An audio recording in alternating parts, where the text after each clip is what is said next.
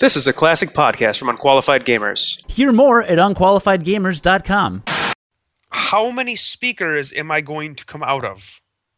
Okay, if the listener of our podcast is listening on 5.1 channel speakers... That's what I've got. Wait a minute, 5.1. Yeah. Which speaker is the 0.1? The smallest one. Oh, maybe my subwoofer is the smallest speaker. Does that make sense? I think it does in terms of that has to do with the ohms, because the first speakers were invented by monks, actually Tibetan monks, and that's where that term comes from, ohms. And so the amp has the lowest ohm gigawatts, or whatever I just said, and that's why it's the 0.1. Tibetan monks don't know math or decimals.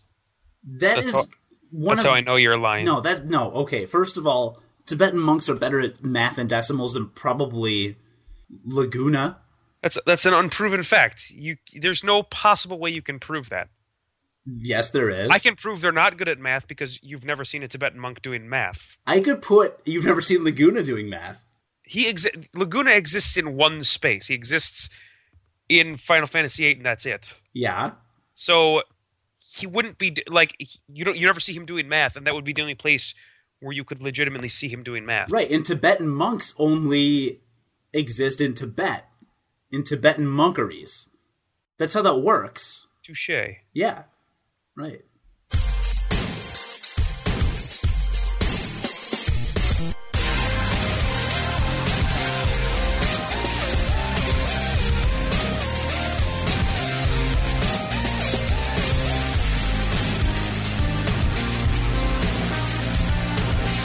So what are we talking about? I don't even know.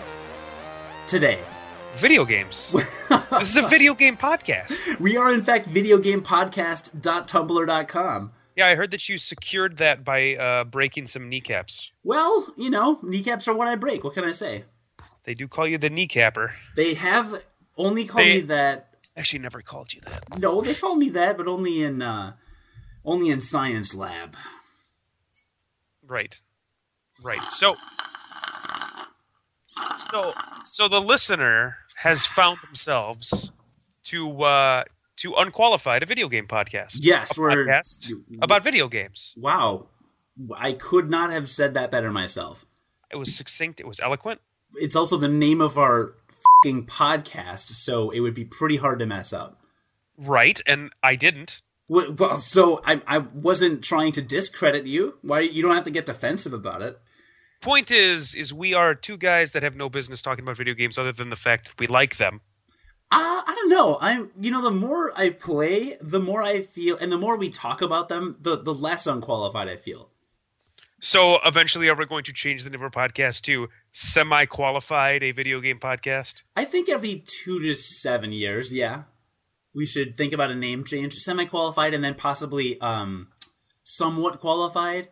And maybe, in our 800th episode, we'll become qualified. I'm comfortable with that. Okay. So why don't you wrap up your little review of Mini Kimono? Well, it's gonna be a thick, kind of girthy, lengthy wrap up. I think I just threw up in my mouth while getting sexually aroused. Is that? That was what I was going for. What you were going for? Okay, that's fine. Well, fine. You do your little girthy deal, and then we'll just record another podcast with me talking. Perfect. So, listener, the last time that you joined us by the fireplace, you and your loved one were listening to Cody and I talk about video games, and I mentioned that I had started Ni no Kuni, and I talked about all the things that I loved about this game. Wait, that was two episodes ago, I think. I think it was 2 episodes ago. Because the last episode was technically the Final Fantasy, the Eternal Crystals podcast, which Final Fantasy XIII 2, right. That's not what I said. So, I imagine our listeners listening, by the fire with their loved ones, because that's the kind of podcast we are. But anyway, I was talking about Ni no Kuni, which if you don't remember or didn't listen to that episode, shame on you. But Ni no Kuni is a Japanese role-playing game developed by Level 5 Studios. The creators of Dragon Quest VIII and Dragon Quest IX, the Professor Layton games, lots of great stuff.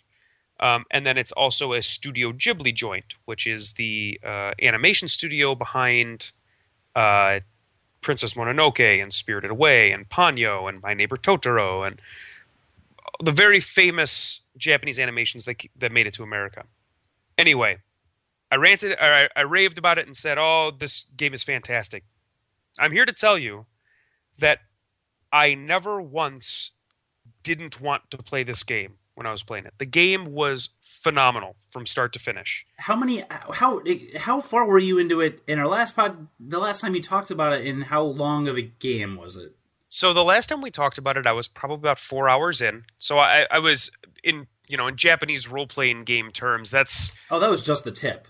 That's just the tip, right. So, like, the main, the girth of the game still hadn't... God damn it. I hadn't really reached... Climax. I really hadn't reached climax. Thank you. Exactly. Thank you for that. So, I had just had kind of the tip of the game, and so I knew there was a lot of game left, and so there was a lot of places for in my mind there were a lot of places for the game to go wrong. Japanese role-playing games haven't had the best track record this generation of systems, except for Xenoblade Chronicles, right? Which I also loved, and then Final Fantasy XIII 2. So I just want to make you. I just want to make you heavy to bleep out as many times in the episode as possible. No, I'm not gonna. I stopped bleeping that out a couple episodes ago. It's a bummer because I realized it was ridiculous. But it sounds to me, because you just said Japanese role playing games haven't been great lately, but at the same time, Xenoblade Chronicles, Ni no Kuni, like Final Fantasy XIII 2, are they seeing a resurgence? Would you? I actually wouldn't put 13-2. I just wanted you to bleep it out. I don't think 13-2 was a great Japanese role playing game. What about 13? It was also okay. Okay. They were not great. Okay. And when you consider that the lifespan of this particular console cycle has been 7 years, I could probably drum up maybe 2 or 3 more, but over 7 years, that's a drought. I mean, that's not that many, especially when you can go back to the PlayStation, Super Nintendo, PlayStation 2, and rattle off a billion of them. No hyperbole. There were true. At least a billion. I think there were 2 or 3 billion. But how many of those games came out in the last 7 years? In the last 2 or 3 years, like, you know what I'm saying? Is it more skewed towards recent, like a couple years, or is it really pretty spread out? In I think it's more skewed towards the past few years, because from what I hear, The Last Story, which is the other Project Rainfall game that's already been released here in America, was also phenomenal. I just haven't got around to playing it. Or owning it. So yeah, maybe it is in the past few years. But the point is that it's still with a piece of skepticism, I think, that most people that enjoy Japanese role playing games are going into new Japanese role playing games. Okay. Now, I think I vaguely talked about the systems of the game, and I didn't even have a second party member. I think I had just gotten a second party member when we did our last podcast. Yes. And I hadn't even gotten into combat with a second party member, so I didn't even know how that was all going to work. Since then, obviously, I completed the game. You end up with 3 party members on the battlefield at a time, each with 3 different familiars. Familiars are the Pokemon it's Pokemon. I mean, it is 3 Pokemon that each character has. Just to make it easier to understand for the average listener, with set abilities that you can swap in and out. Every familiar can have 8 abilities, 4 of which they can bring into battle. And then you can use gems to teach them new abilities that they wouldn't normally learn by themselves. You have to swap out for other abilities. It is very much like Pokemon. Yeah, those are TMs. Exactly. You end up with 3 party members, and you only ever control 1. Now, you're swapping in between. You can pick any of the 3 party members as well as any of the familiars to control. So, for all intents and purposes, you've got 12 different playable characters on the battlefield at the same time. And because it has this real-time element to the battle system, I remember talking the last time about how the battle system is way more complex than I think it first appears. It's very deep. There's a lot to it, but you don't.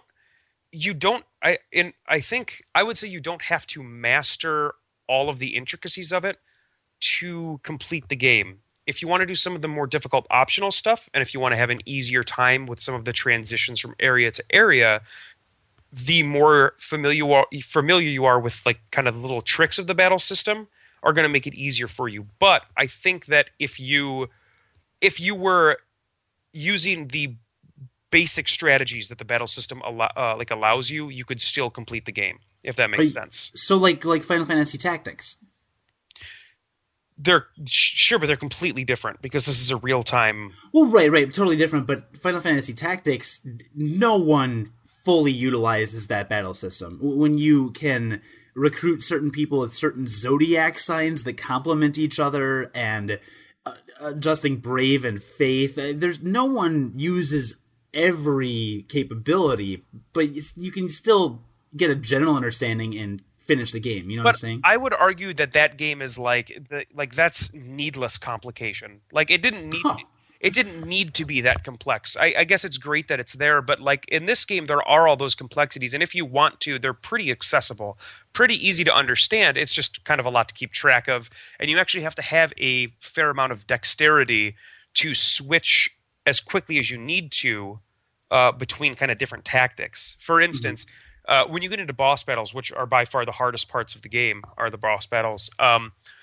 bosses typically have two or three kind of big abilities, and the big abilities will have a charge-up time. Now, you don't see the charge-up time, but the boss will get a little speech bubble above their head.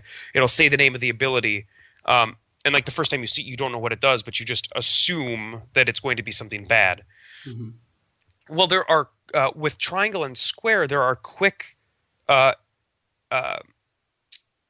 commands for your party members that allow you to go all-out offense and all-out defense. So if you see one of these bubbles pop up, you can just hit the square button.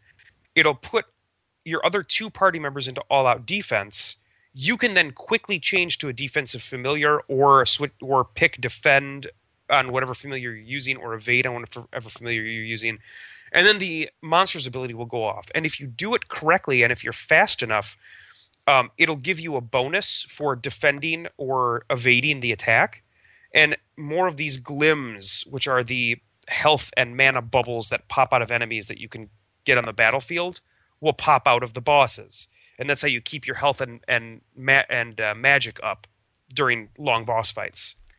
So it really rewards that quick switching. Now, if you don't defend one of those big attacks, you won't necessarily die immediately, but you'll be crippled pretty heavily. And healing in battle, they have made it take a decent amount of time, which is good because you need to have some penalization for screwing up, I would say.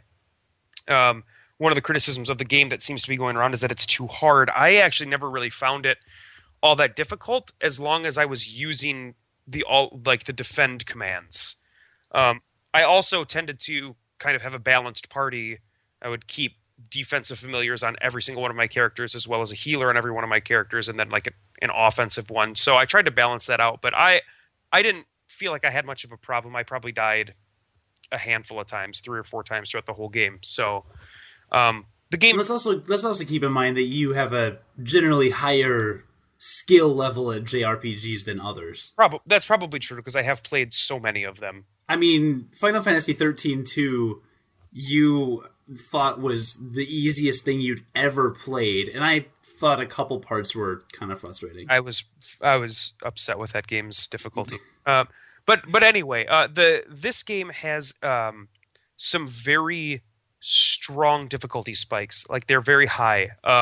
And for some people, that's good, and some people that's bad. It is certainly a philosophy of making your difficulty in a game.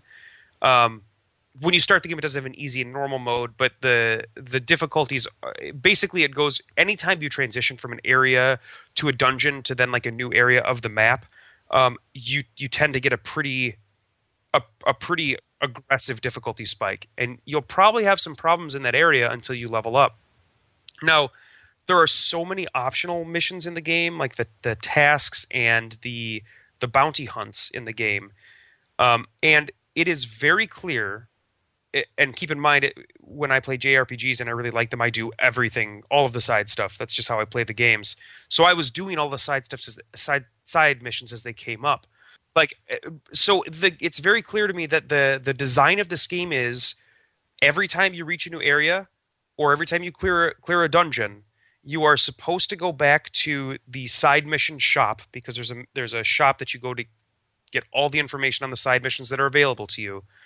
Get all the side missions, do all the side missions you can, and then move on to the next kind of story beat.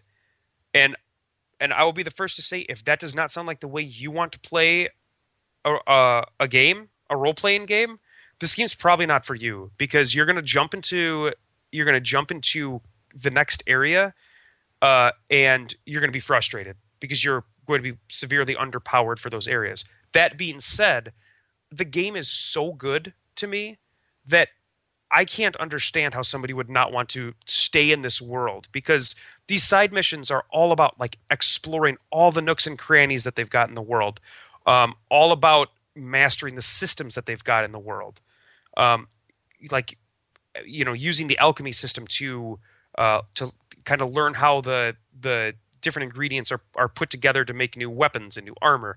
Looking through that Wizard's Companion, if you didn't listen to the last episode, there's a 350-page book in the game, all kind of flavor of the world. That's it, kind of its sole purpose. But they give you like tasks to go into this book and like translate ancient runes out of this book using an alphabet, to like solve one of these characters' riddles. So.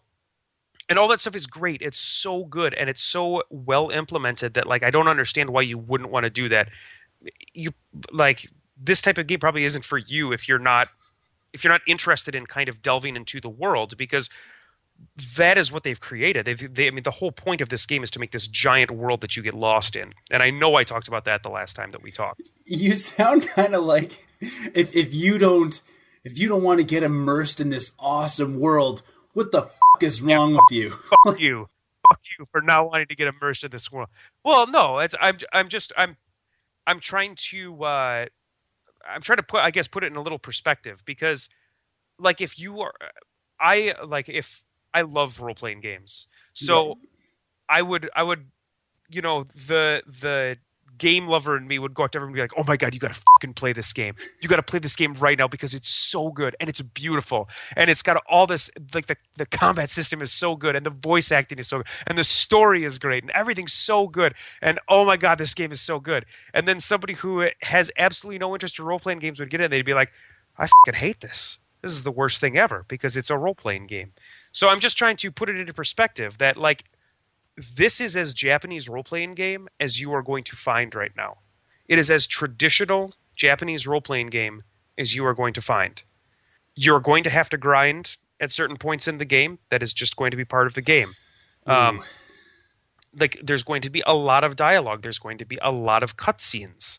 They're all very well done. The dialogue is wonderful. The writing is wonderful. The localization, best localization I've ever seen. But you're going to be like listening to a lot of story. And if that doesn't sound like your thing, you know, don't look into this game because it's probably not for you. So that all being said, I want to talk, I think, about story structure a little bit, because this game does something with story that I think is genius. And what they do is from the very beginning of the game, you as the player are exposed to the ultimate big bad at the end of the game. Like there's all these like Disney style cutaways to the evil lair, or the lair of the ultimate evil guy, and it's the White Witch. I mean, the name of the game is Ni no Kuni: Wrath of the White Witch.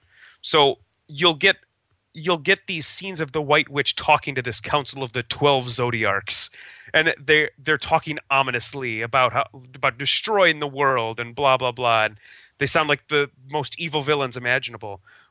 But the genius thing is that they've enlisted the help of this dark djinn named Shadar in the game. And in this other world that you get transported to as the main character, nobody even knows that the White Witch exists. The only thing that they fear is this entity known as Shadar.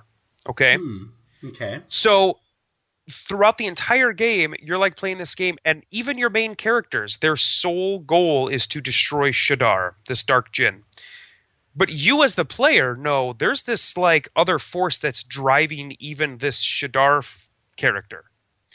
So you're playing through the game, and the game has your standard story structure where it's just kind of building action. There'll be mini climaxes. You'll get kind of that tension release. You'll build again. Eventually, you are leading up to this giant confrontation with Shadar.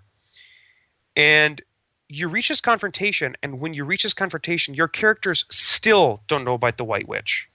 They still have no idea who's like pulling the strings. And like most JRPGs, you know that the first boss is not the boss. There's always some other ultimate evil.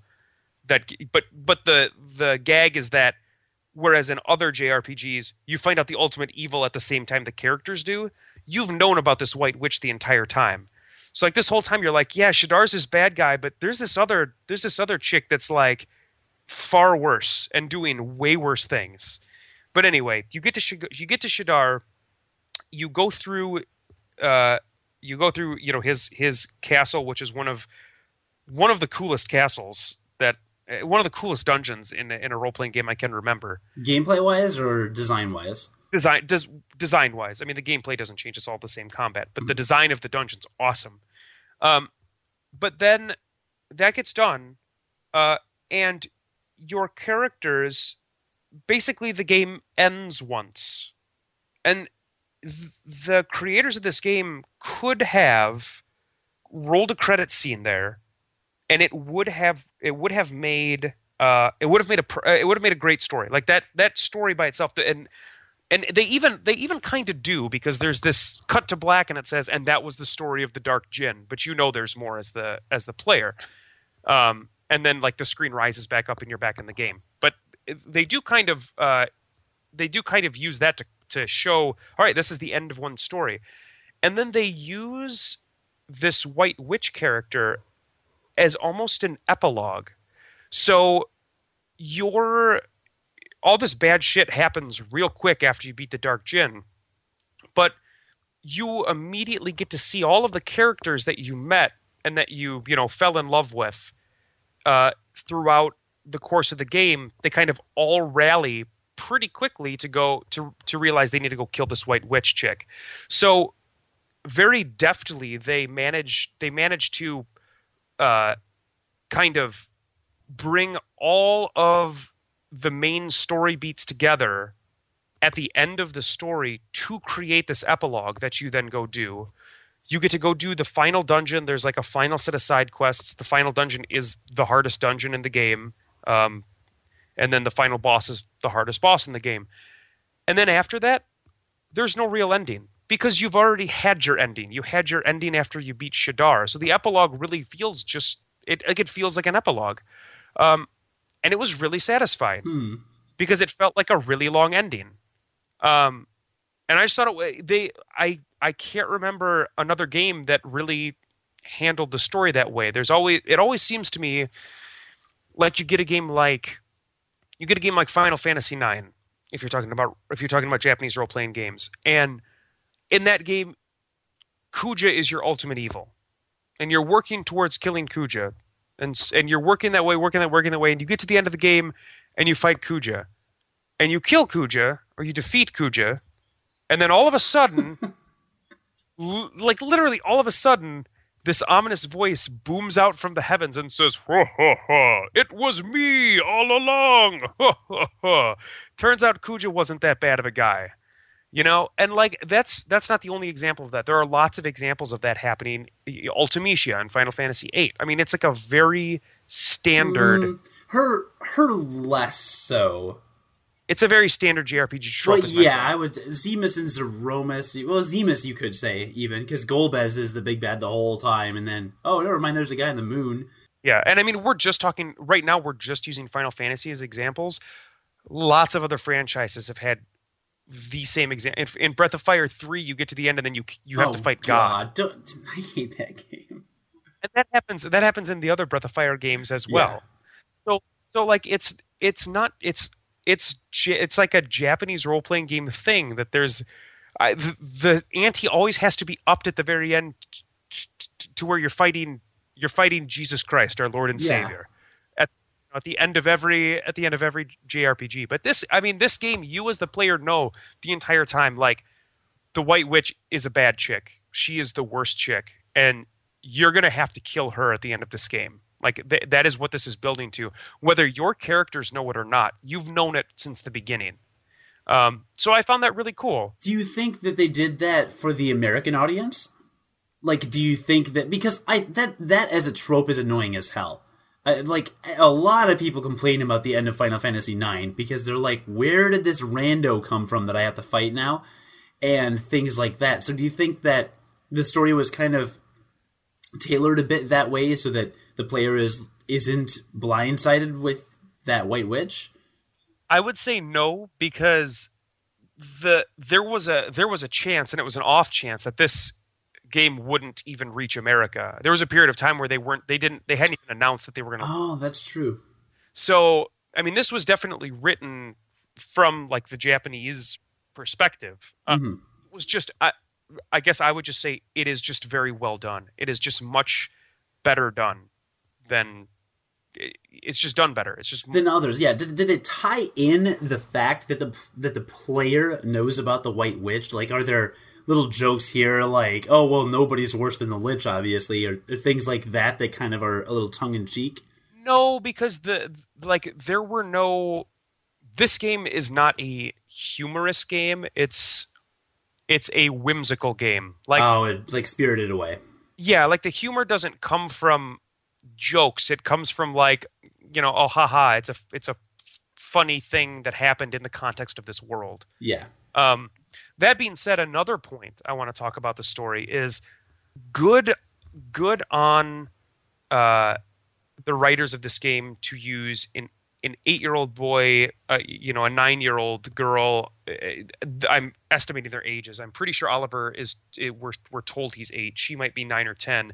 And then there's kind of like a grown up, I think young 20s. I would put him in male, because what that does is it avoids one of the most annoying JRPG tropes, and that's the ham-fisted, horrible love story that happens in so many, and not just role-playing games, in so many fucking games in general. The writing is so bad in video games that, like, just in general, like, you try to then put bad writing and then try to put some sort of romance in a video game as well, and they're 95% of the time, they're horseshit.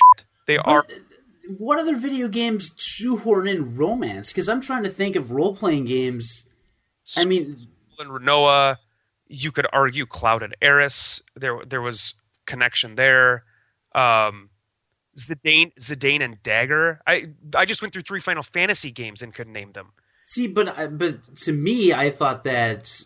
Okay, Squall and Renault absolutely forced. Didn't make any sense. Okay, the Zidane Dagger thing I thought was really dynamic, and I thought the writing was good with that one.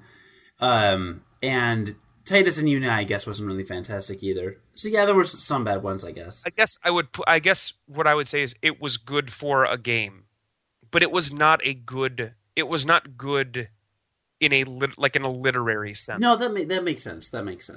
Yeah, I mean, it's good because it's the best we got. And that's true. I mean, and that's, you know, that's not a fun way to look at it for me. Like, but you create this world, and I know I talked about the protagonists being young the last time and about how great I thought that helped them transition to this insane alternate dimension with familiars and magic, you know?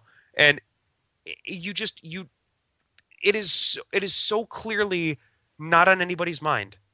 Like, that is not their concern, and that is never their concern. And there's no awkward, like, half sexual jokes that get made, because those all the time in games. There's no awkward, badly written tension between characters. It's just like it feels like a fairy tale. Like, the game just feels like you're playing the most whimsical of fairy tales that you could possibly imagine, and things that you easily could not imagine because they're out of the mind of Studio Ghibli, right? Mm-hmm. So, you know, Drippy the Prince of the Fairies that you first meet, that like is your doll in the real world, and then he turns into the Prince of the Fairies who has a lantern hanging off his nose. Like, it's just the game is just full of this charming fairy tale like quality, and it is so easy to get lost in it. And that is by far the best part about the game. You seem pretty into the whole world and environment. It's just so well crafted. And I think and something happened when I was playing this game that has never, and I can honestly say it's never happened to me before, but I was about 30 hours into the game, and I knew I was past the halfway point. I was like coming up on the climax. I was like approaching Shadar's castle, and I didn't want to play it. And it's not that I didn't want to play it because I was at a part that was tedious. I literally didn't want to play it because I was already thinking about how sad I was going to be when the game was over. That is how much I liked this game. So that to me was just, that was a testament, and I can't give it a more ringing endorsement than that. That like it was to the point where I was already anticipating missing being in this world. Yeah, have you had that with TV series before? Absolutely. Okay, so but you've never had it with a video game? Not really. No, not that I can remember, and that could be because, you know, generally the writing in TV is a little better than the writing in video games. Not to mention you spend, you know, 40 plus hours with a video game. Most of the time you're ready to finish that, like in my experience anyway. Like I get to the end and it's like, I have been on this ride for a long, long time. I'm ready to see the end of it. I'm ready to move on to another game. Yeah. It could be that I don't have any other games really lined up right now. I'm kind of in a lull. I mean, I've got lots of other games I could play, but there's not anything that I'm dying to play right now. Yeah. So it could be that I knew this kind of lull was going to be coming after this, but I think it really is more just that I was so invested in the characters, I was so lost in the world that I didn't want it to end, and I knew it would, you know. And they do a really good job. There's like, you beat the game and then it unlocks a bunch of extra stuff you can go do. There's a ton of extra side quests that are going to take more time than like any of the other side quests that they give you, and I've started on those and I'm dabbling around with those, but it just like it feels over, and I feel like I've got a hole left where Ni no Kuni was. Poor John. So, you know, I can't recommend this game enough. Like, I would say anybody could find enjoyment out of this game unless you are like a very impatient person and you don't come to games. You come to games for like a quick fix. But the game is just wonderful. It really is. It is awesome. Do you think you're going to replay through it again soon? Not soon. If there were replayability in this game, and I guess there is, it would be because you would go through with a new setup of familiars, because you can have 400 familiars in your like familiar pen. Oh, okay. So I think there are something like, there's for every familiar, there's three different like phases. There's their beginner, intermediate, and then after that you can use an item to promote them to one of two different evolutions then. So like every familiar set has you've got your basic creature, your intermediate creature, and then you can evolve that intermediate creature into two different creatures after that. So like you have a choice. It branches off there, and then that's its final evolution. So there's about 60 different familiars you can end up training. Some, of course, are much more rare than others, like in terms of where you find them in the world. And then you can hold 400 different familiars. So, like, the possibilities of familiar teams are endless, right? Mm-hmm. And one of the other cool things is, like, you can go to the Wizard's Companion, that book, And it's got all of the different familiars you can find. And then as you play the game and uncover different areas, the book will fill out with information on the familiars. So like if you enter a dungeon that houses this one familiar, you could go to this familiar's entry in the Wizard's Companion and look at it, and it will have information like strengths and weaknesses of that monster, which before it would say unknown. It'll fill that out with like items it'll drop and different abilities it can learn. Wizard's Companion ends up kind of acting like a strategy guide in case you need to find specific items you're looking to get dropped, you know, or something like that. Yeah, a 300-some page in-game strategy guide. That said, there is something that it doesn't do that pisses me off. Uh-oh. It's one thing that bothers you. What is it? It's one of the very few things in the game that really bothered me is that there's no way to tell the max level of your familiar, because there are different max levels for familiars in the game. Mm-hmm. But two, how good are your familiars going to be at higher levels? And I guess what I mean is like you take Final Fantasy XIII 2, which had a familiar system, right? Just by simply having different attributes for your monsters. And by saying the monster, you know, I think they used like late bloomer or like early bloomer. They had like 5 or 6 different classifications. Like well-grown, late bloomer, or early peaker, I think was what they were. Mm-hmm. And just by telling you that, the early peaker knew that stats are going to raise very high very quickly, and then it's going to stop. It's just going to be at max level.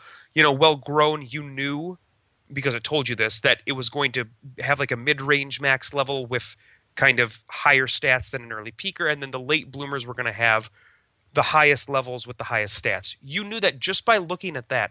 There is literally no way to tell in-game without consulting an outside source. And maybe that's what they were going for, but why have a 350-page book inside your game?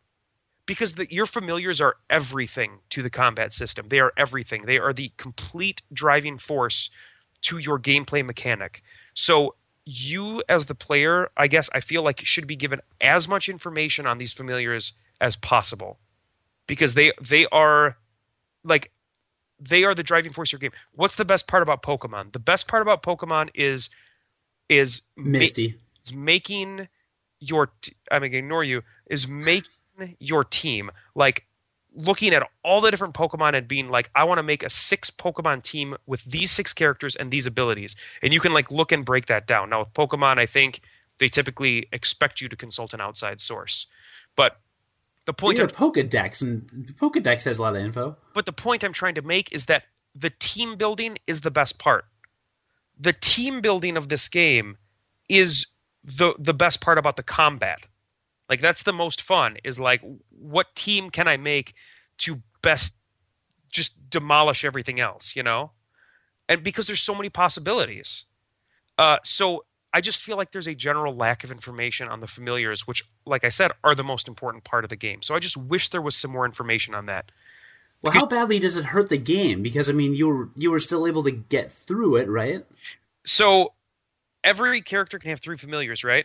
Right. At the end, I was lucky if I got to use 2 different familiars of each character in battle. And because the other ones were too weak? Yeah, because the other ones, even though I had been leveling them up for a long time, their stats just didn't raise to a level where they were effective at all. Because I wouldn't have known that unless I had tried to level them up. So rather than have 2 familiars that are good and 1 useless familiar, I'd rather have 3 pretty good familiars and have to use all of them, because it would make the combat more dynamic that way. Right. Because my general mantra of battle at the end of the game, when I finally got to the end of the game, tended to be pick this one familiar. Okay, once my characters start to get hurt, switch back to Oliver, use Oliver to heal my other characters. So I kind of played the healer role, and then just let them pick what they want to do to kill the enemies. Right. Which was fun for me, because it was fun for me to heal on the battlefield, and then I would switch to another familiar, and then maybe use an ability and fight, or you know, put something to sleep or confuse something. But like that tended to be my general mantra of gameplay. It would have been a lot more fun for me, and I'm not saying it wasn't fun, but I'm saying it would have been more fun if I had to use all three of those familiars in Oliver's set and switch back to Oliver, for instance, to do things. Well, I totally get where you're coming from. I'm the same way when I start a lot of games where I know there are certain like characters or items, or especially games where you're collecting components that you need to spend on things.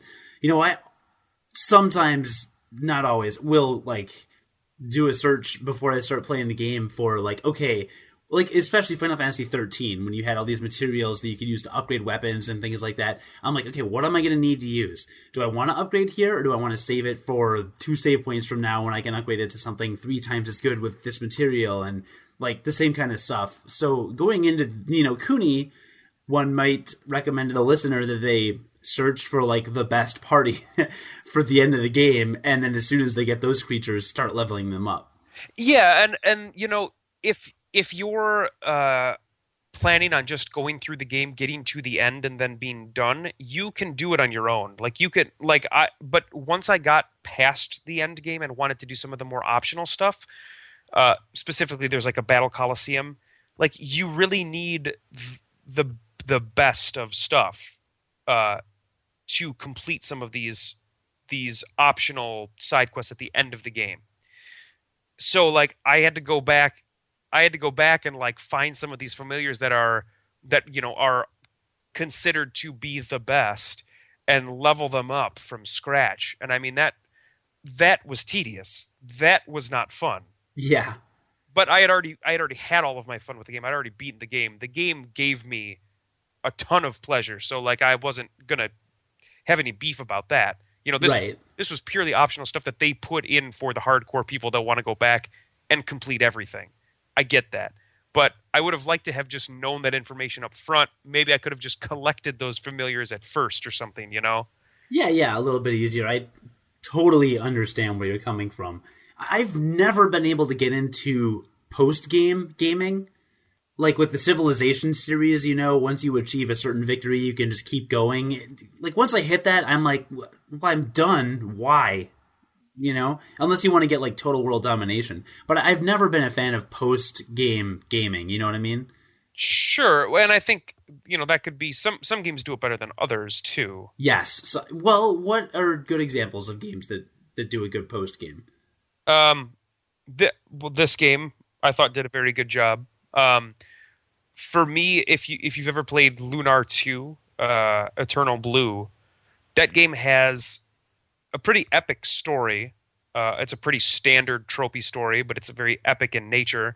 Yeah. And then you get done, and there's an epilogue that kind of brings all the characters back together again. And the epilogue is decently long and pretty difficult. Yeah, I mean, because I don't remember offhand exactly, but I remember growing up there was an RPG. Well, New Game Plus after Chrono Trigger became a thing that a lot of games started to do. New Game Plus is awesome though. Yeah, but it's something a lot of games started to do, and not just in the role-playing game genre. There's a lot of genres now where you can go in. I think Bayonetta does that, where you can go in with the abilities that you learned throughout the course of the game and the weapons and stuff that you'd accumulated. But that's different. I mean, that's replaying. I'm talking like you beat the game, the end boss is dead, and now you can still walk around the world map and, you know, do whatever.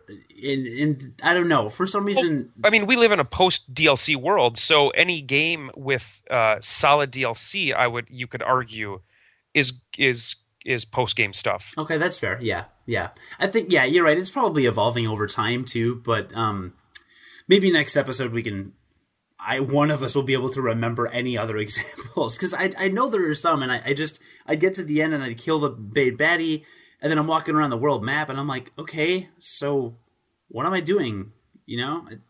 It's just me. It's something I would need to think about, but I know there are plenty of examples though that have good end game, and you know, and a bad end game would be to just allow you to then roam around the world. I mean, right. At least this game gives you objectives as to other things you can do. So anyway, I can't recommend this game enough. I would say if you can get it, get your hands on it, because there aren't going to be a lot of copies of it. I can say that with a good amount of confidence. And it probably won't drop in price all that much. So you're probably going to have to shell out some money for it. because at some point the copies are all going to be gone, and they won't do. This is not a company that does second prints of things or third prints of things. I mean, they'll probably do a second print, but it's not going to be a game like Mass Effect 3 where you can go and at any point in your life be able to find it because EA made 70 billion copies of it. Did they? Yeah, it's just it's not. This company doesn't do things that way.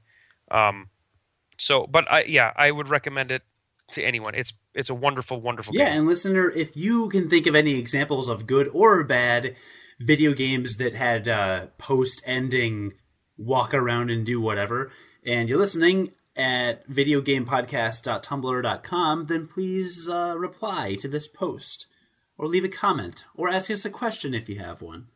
There's ways to interact with us, you know. Did you know that, John? I did. Hey, can't you find us on iTunes too? Yeah, we're on iTunes too. Which I think a lot of people would use. What the iTunes? I think a lot of people use the iTunes. The iTunes is it's a thing. It's not like the MySpace quite. The new MySpace? The new MySpace. Have you been on the new MySpace? Anyway, you can find us at iTunes. We're at we are Unqualified, a video game podcast. You can also find a link to our iTunes feed on videogamepodcast.tumblr.com.